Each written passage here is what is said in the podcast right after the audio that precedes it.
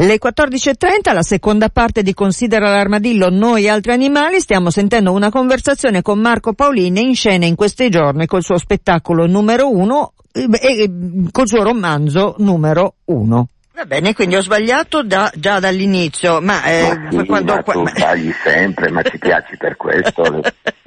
Però, insomma, il ragionamento è che di futuro si parla, ma è un futuro, un futuro con forti radici naturalmente eh, nel passato e dove eh, lo sguardo al futuro che è estremamente tecnologico come è la, la nostra realtà presente del resto, eh, continua ad avere invece dei profondi richiami con il passato, cioè la natura? Ma io penso che dobbiamo rassegnarci a considerare naturale il modo in cui viviamo eh, che la separazione tra naturale e artificiale sia esile, sottile, soggettiva. Eh, in fondo ognuno trova normale l'artificio nel quale viene a nascere, mentre poi eh, è diffidente nei confronti delle modificazioni successive. Cioè il paesaggio e questo pianeta li abbiamo modificati in maniera radicale ciò che chiamiamo natura non è qualcosa di incontaminato, ma è qualcosa che abbiamo già saccheggiato, eh, violentato, poi provato a raddrizzare, in, in, in certi casi anche eh, benevolmente eh, occupato. Ma noi siamo la specie più invasiva di questo pianeta, è abbastanza difficile eh, considerare natura solo quello che è rimasto incontaminato. Insomma, eh, è un po' ipocrita pensarla così. E allora tanto vale eh, ripensare a queste categorie eh, perché in qualche maniera la tecnologia ce l'abbiamo davanti, è quello che ci aspetta nel futuro e quello che sta cambiando le nostre vite. La natura mm, ce la teniamo dietro e ogni tanto ci giriamo perché siamo imbarazzati o spaventati di quel che abbiamo davanti. Con tutto il rispetto per eh, le mm, preoccupazioni, bisogna essere prima di tutto curiosi, secondo me, e, se non se ne sa abbastanza provare a cercare di capirlo e di immaginarlo. Immaginarlo è un esercizio necessario almeno quanto ricordare. E, e così eh, forse, eh, eh, ovviamente questa non è una cosa che uno fa, dice adesso faccio un'ora di concentrazione e penso a come sarà domani e poi faccio un'ora di memoria e penso a cosa era ieri è una cosina elastica che si fa con gli altri, ma siccome siamo invasati del presente rischiamo di non avere spazio né per ieri né per domani, invece bisognerebbe decidere che visto che il tempo è relativo ci prendiamo del tempo per immaginare oltre che per ricordare, ma è una scelta libera, soggettiva, io la faccio eh, perché trovo molto appagante, stimolante farlo e scrivere questo libro è stata una grande avventura. Insomma.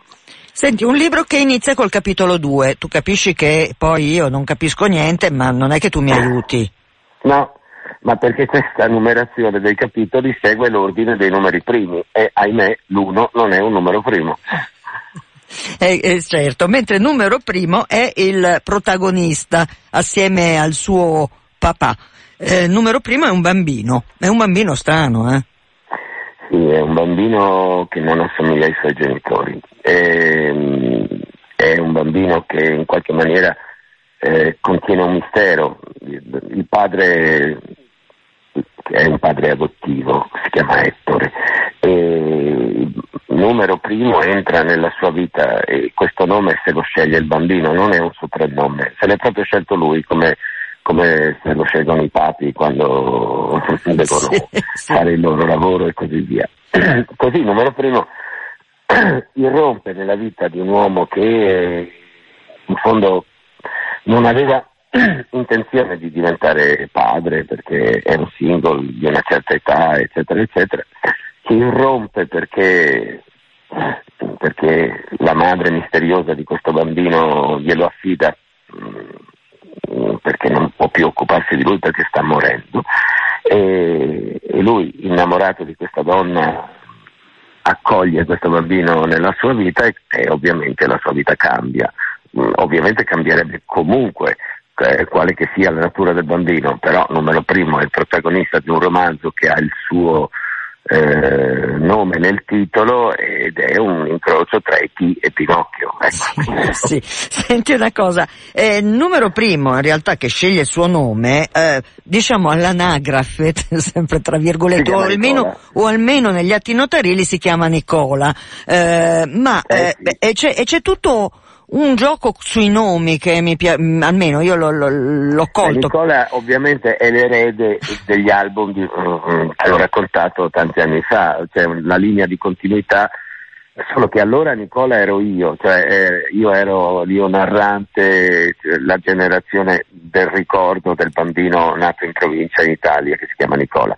E invece questo, a questo punto questo bambino lo guardo dal punto di vista, se vuoi, del padre ovviamente, perché essendo passati gli anni e volendo raccontare un altro approccio, un altro mondo, ho sempre tenuto, eh, ovviamente la soggettività c'è in queste storie che racconto ed è evidentemente diventata quella dell'uomo adulto che guarda crescere quelli molto più giovani di lui.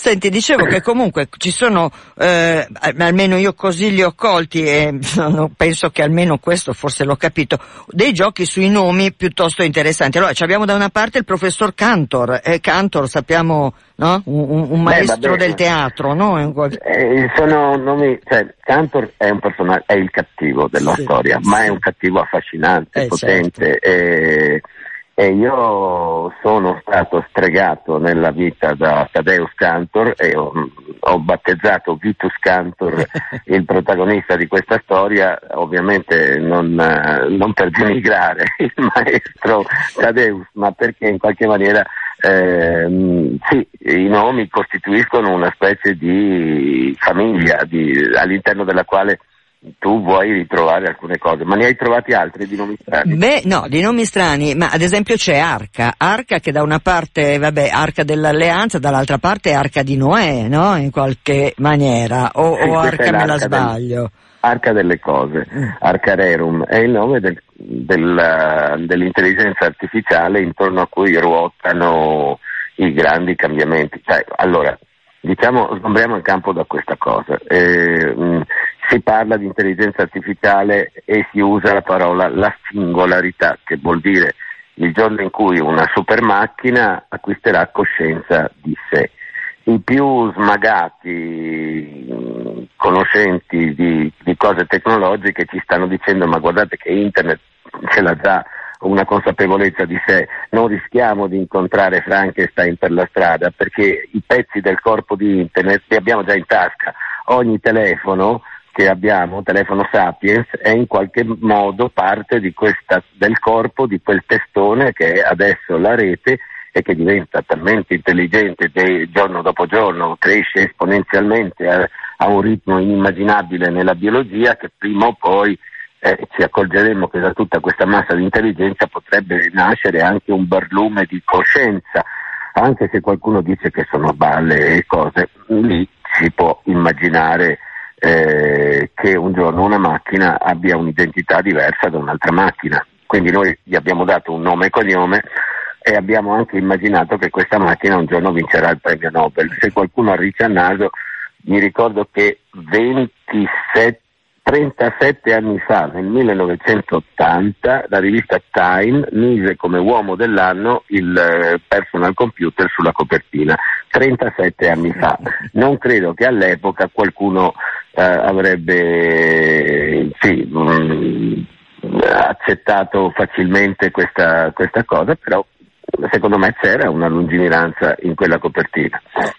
Senti, dicevo però arca come arca di Noè perché, perché in realtà questo libro è pienissimo di animali. Allora, abbiamo una coprotagonista che è la capra, e, e già questo è un, un inizio. L'inizio del libro eh, parte con, eh, insomma, con, un bisogno fisiologico che è quello della pipì e va bene. Eh, ma adesso devi raccontare proprio tutto. No, vabbè, ma so, siamo solo al capitolo 2 Marco, non sto raccontando, non sto anticipando nulla. No, dai. ma puoi dire quello che vuoi, figurati. Però, dicevo, eh, si inizia in qualche modo con la pipì e poi si arriva anche a delle cacche che sono importanti, quelle degli orsi, ma adesso Sì, a ma parte le pipì e le cacche, Un, per- un percorso escatologico, quello, cioè, va bene essere filologici, però voglio dire, ce ne sono altri. È vero, questo bambino conta le pipì. È una delle cose che, che conta le pipì della sua vita, perché mh, in realtà questo bambino inizia a contare, cioè entra nella vita che è già grande, cioè non, non è un bambino come gli altri, inizia a vivere, mh, arriva in maniera misteriosa nella vita, è, mh, è un essere vivente, ma non è, non è simile suoi, a, a quelli che gli stanno intorno, è diverso da loro. E ed è profondamente attratto dalla natura, perché questo è un bambino tecnologico e quindi lui ha lo stesso fascino per le cose della natura che i bambini naturali hanno per le cose tecnologiche. Quindi abbiamo semplicemente girato il paradosso per far vedere come siamo incantati da qualcosa di nuovo e sorprendente, senza nessun giudizio o pregiudizio nel fascino che i bambini piccoli dimostrano nei confronti delle tecnologie. Numero primo, manifesta lo stesso fascino per un falco pellegrino o per eh, eh, un astore oppure per un picchio muraiolo. Ecco. Eh, però insomma eh, questa capra protagoni- coprotagonista non me la negherai. Assolutamente no, non solo, ma la capra protagonista non è un animale vero, tra l'altro, Eh sì. è, è- un essere stampato in 3D che mm, si mescola agli altri, ha una sua vita autonoma, è un giocattolone di quelli. Non c'è pregiudizio in questo romanzo tra le cose kitsch e le cose belle che, eh, di cui ci stiamo circondando. Eh, c'è uno sguardo mh, di sospensione del giudizio, perché in realtà siamo noi a decidere a cosa affezionarci. E, e quindi una capra meccanica, tra virgolette, eh, di- diventa importante per, ehm, per eh, i personaggi e io credo anche per i lettori perché fa simpatia.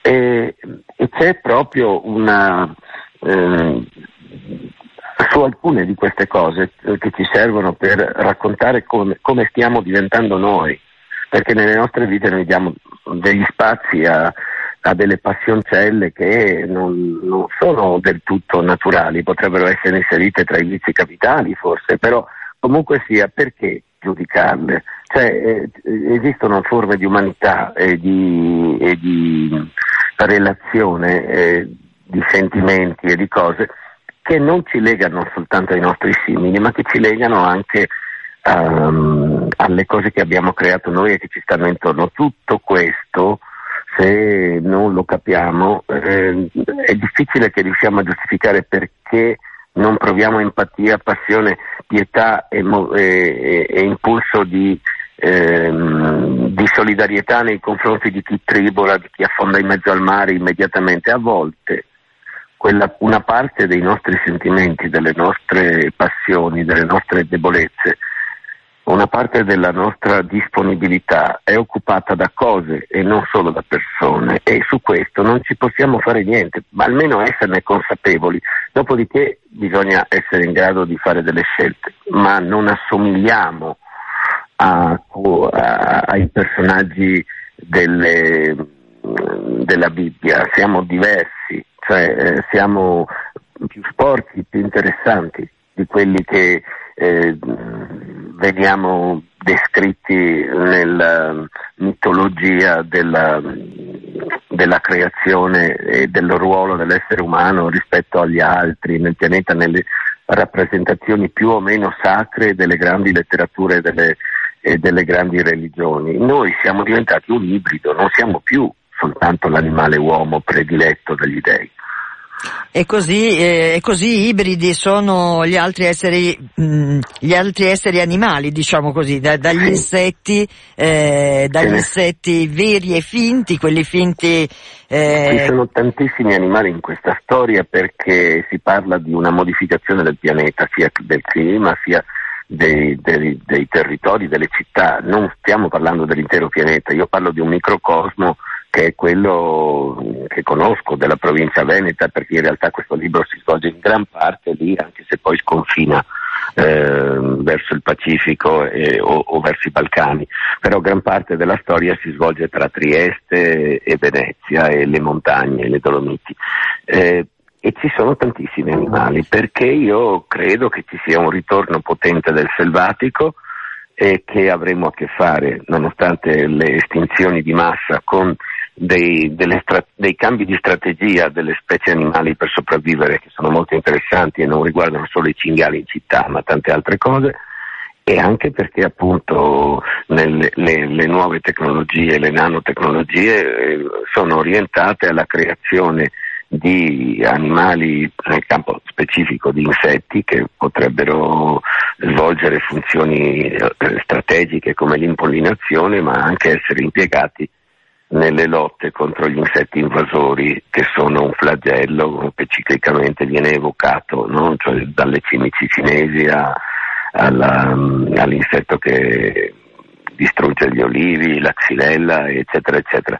Noi siamo in mezzo a un flusso di notizie in cui anche se il ritmo di estinzioni delle specie sul pianeta eh, fa pensare che sia in corso un'estinzione di massa alla cui causa siamo noi, la specie più invasiva del pianeta, e ci sono molte prove di questo, non c'è solo il clima che cambia, c'è proprio il fatto che noi arrivando eh, a riempire tutto con la nostra ingombrante presenza eh, stiamo eh, riducendo la biodiversità in maniera fondamentale.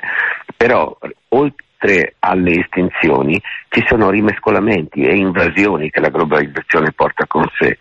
Oh, tutto questo permette di raccontare storie in un, in un altro modo, storie che hanno come sfondo e come motori cose che sì, a volte arrivano in cronaca, poi passano, però sono potenti dal punto di vista del, del rimescolamento e, e de, degli scenari e quindi fanno parte della nostra storia. Senti, mi hai un po' anticipato perché volevo parlare eh, della geografia di questo libro e di questo spettacolo, eh, geografia che insomma è, è un tratto no, tu, della tua opera, quella dei luoghi e eh, mi veniva da sorridere pensando che eh, comunque futuro, non futuro, Venezia sempre a che fare con i turisti c'ha insomma. Sì, questo è vero, è fondamentale. La, um, uno, io penso che ci siano cioè, immagino che il futuro appunto non sia un aggiornamento del presente, che ci saranno cose nuove mescolate a cose vecchie e che quindi eh, mettendo, invece di mettere Los Angeles eh, nel, al centro dell'immaginario come eh, o New York come nelle fantascienze di importazione o, occorreva reimmaginarsi eh, una Venezia domani. Lo, lo ha fatto eh, qualche tempo fa in, in, un romanzo Antonio Scurati, lo abbiamo rifatto noi in un altro modo. Noi, la nostra Venezia è una Venezia dove i flussi vengono regolati da robot eh, con le sembianze di maschere della commedia dell'arte, che però all'occorrenza eh, hanno anche la capacità di riconoscere i residenti e di contare i turisti e di bloccare i flussi quando sono troppi. Eh, sono sorretti da gabbiani droni che monitorano i flussi dall'alto per suggerire strade alternative quando si ingolfano le calli, ma tutto questo, come dire, eh, serve anche a, a immaginare una Venezia che viene eh, messa in una specie di bolla in cui le macchine eh, sono lì a proteggerla dalle invasioni esterne. Se Venezia diventa una bolla, tutto intorno a Venezia, quindi la, la terraferma intorno da Porto Marghera a Maestre, eccetera, ribolle di invasori, ribolle di invasori di comunità, di quartieri multietnici, eh, di ratti, volpi, cinghiali e topi che, che, si muovono ciclicamente minacciando invasioni che poi diventano motori nella storia e di umani, umani, umani. Eh, cioè in, in, questo futuro immaginato i flussi continuano, mm, sono, incrociano le rotte di quelli che stanno apparentemente fermi nello stesso posto. E semplicemente alle rotte degli uomini che da sempre no, nella nostra storia vanno dalla campagna verso la città, indipendentemente da quanti confini attraversano, noi ci accorgiamo di, di, le chiamiamo emergenze quando passano i confini nazionali, ma l'inurbamento verso le megalopoli di ogni parte del paese è molto maggiore di, del flusso che attraversa le frontiere. E immaginiamo che se la campagna diventa un luogo immacolato perché è affidato a un'industria agroalimentare che deve sfamare un pianeta affamato, e la campagna la immaginiamo come il luogo dove avverrà la prossima rivoluzione tecnologica pervasiva e dunque non ci sarà più posto per tutto ciò che è irregolare. E l'irregolare se ne andrà in città. Mm. E quindi immaginiamo che volpi, lupi e quant'altro verranno a, pre- a vivere in condominio. Ovviamente dai, cioè, ci si può divertire perché il tono eh, è quello sì. di una fiaba. Eh, sì, eh. eh sì, ci si può divertire, ad esempio a proposito torno alla questione dei nomi, ad esempio che ci sia un, dire- un dirigente Herrera di una scuola elementare, eh, a, me fa ovviamente eh eh, ridere e sorridere, così come immagino che la bidella sveva, visto che siamo in quel di Trieste, sia un omaggio a Italo. Ma sì, ma, sì. ma il, soprattutto il direttore è un, um, è un cioè abbiamo immaginato un'evoluzione della scuola abbiamo immaginato che il prestigio degli insegnanti risalga clamorosamente nella società, sì. ma che il prezzo da pagare sia che eh, diventano come i calciatori, cioè che i dirigenti scolastici sono come gli allenatori che prendono insegnanti delle loro squadre, assumono insegnanti giovani a parametro zero, li tengono in panchina, fanno le riserve e che lo scopo di tutta la scuola sia quello di far emergere i talenti e non più quello di educare, cioè che quello sia diciamo il ruolo base, ma che quello che dà prestigio alle scuole è scoprire talenti nascosti di qualsiasi genere. Ovviamente è una cosa giocata sul filo del paradosso che serve a, a, a, a, mettere un po' il dito su una delle ansie del nostro tempo che è quella che lavoro farò domani, basta che io scopra qual è il mio talento segreto e sono a posto. Mm, va bene, Basta che tutto questo non diventi una religione, perché altrimenti eh, quella del talento diventa un'ossessione eh, con la quale è difficile convivere.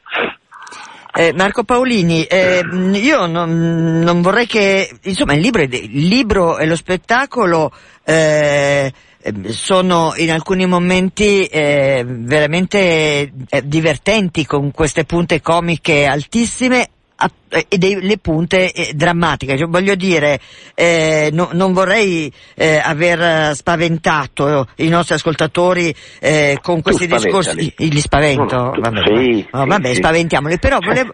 cioè, secondo me sono contenti quelli di Radio Popolare se Cecilia Di Lieto li spaventa con Paolini, vabbè. Tanto stanno facendo da mangiare, adesso avranno bruciato le cipolle, madonna santa! Senti... Oh, voi che avete bruciato le cipolle, telefonate a protestare a Radio Popolare. no, dai, non istigarli, Marco. Sì, sì.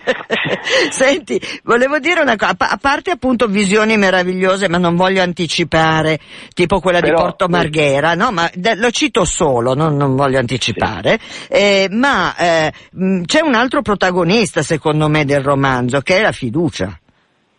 Già, eh, però qui sono, siamo discorsi filosofici un po' più sottili. eh, sì. Cioè voglio solo dire che questo è un libro per guardarsi attorno con un po' di speranza e non soltanto con un po' di cupe preoccupazioni come quelle che ci assalgono quando usciamo da uno di quei film di Hollywood pieni di futuri distopici che ci raccontano come sarà domani e uno pensa Matrix. No, santo cielo, cioè possiamo giocarcela o siamo costretti a doverci immaginare Matrix? Ecco, diciamo che questa è una risposta per quelli che in qualche maniera immaginano che si possano ancora mettere i bastoni tra le ruote a un tecno destino già scritto, senza avere niente contro le macchine, senza la pretesa io, mh, di, di, di, fare la decrescita felice spegnendo il computer perché a quello non ci credo.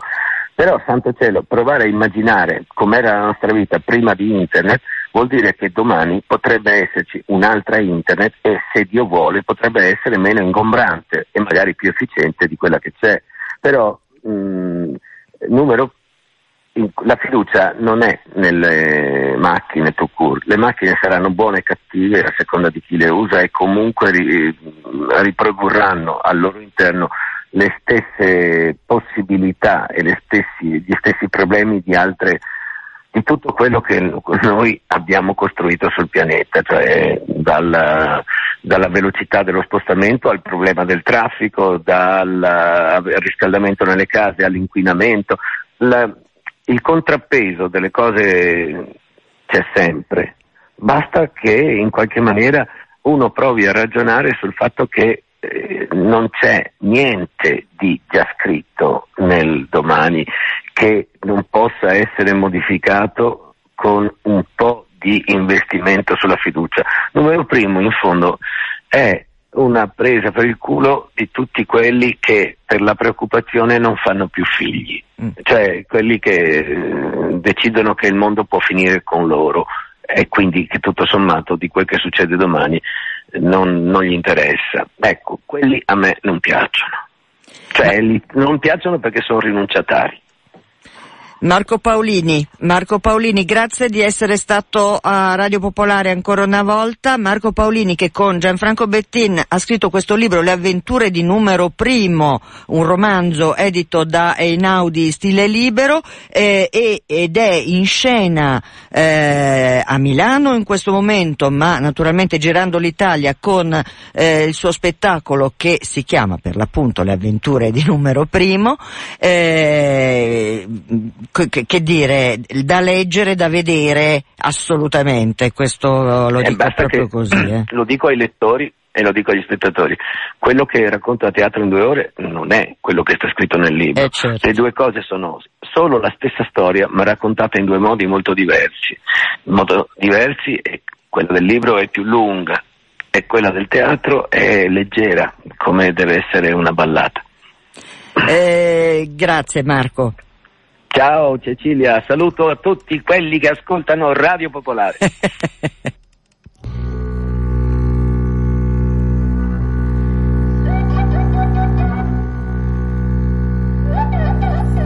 Spero proprio vi abbia fatto piacere ascoltare questa eh, chiacchierata con Marco Paolini. Eh, Cecilia Di Lietto vi saluta, vi lascia a Minisonica e vi dà appuntamento a domani alle 14. Come sempre vi ricordo la pagina Facebook Considera l'armadillo da visitare cliccando che mi piace sulla pagina. Ciao a tutti, a domani, ciao ciao!